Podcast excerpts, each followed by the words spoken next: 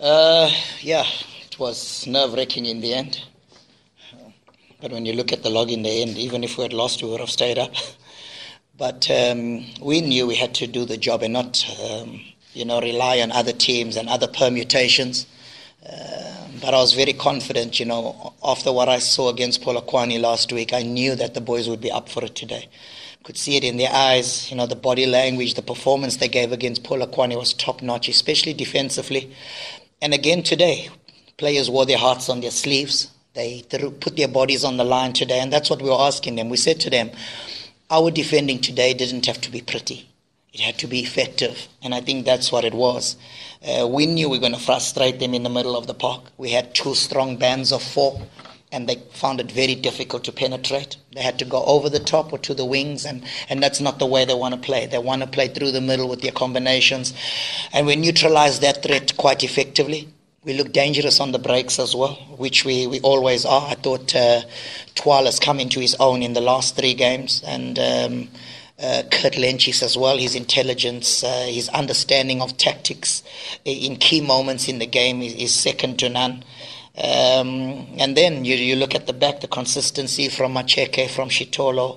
Um, it's just a pity what happened to uh, Makubela. He's got a broken leg you know, and that's sad, especially for a player who's just made that right back berth his own in the last three games. He's really, really come on very strong. So that was very disappointing uh, for us for that to happen to him. But I said at halftime for to the players, let's do it for him. You know, he would be on that field with us fighting uh, tooth and nail, and um, and I think you saw the extra energy the players came out with in the second half. They really.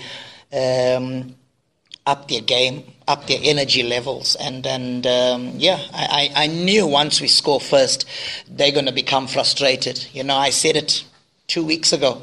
I'd like to see them uh, put their feet where it hurts. They've got one eye on the cup next week, so we had to make it a physical encounter, and it was. I said to the players, if it means getting rough, we've got to. Um, it's we're fighting for our lives.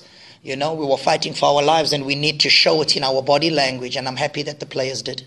But yeah, I'm, I'm happy for them. You know, uh, it's been a long, hard season. Like I said, uh, a poor start to the season that really brought this upon us, you know. And, uh, you know, it's going to be important moving forward for us to really get our, our structures in place, you know, structures in terms of admin, structures in terms of our development, um, and the holistic running of the club. You know, I've said it before. I've been in the game long enough to know that the problems don't only lie on the field. It's off the field where we need to fix a lot of things as a club. But for me, the positive is that management have um, acknowledged that we can improve in those areas. You know, if you're in denial, it's a different thing. But I'm just happy that they've acknowledged that we do need to improve those areas to take the club to another level. And hopefully, we'll be able to put all this together in the next four to six weeks and make sure we come back a stronger outfit.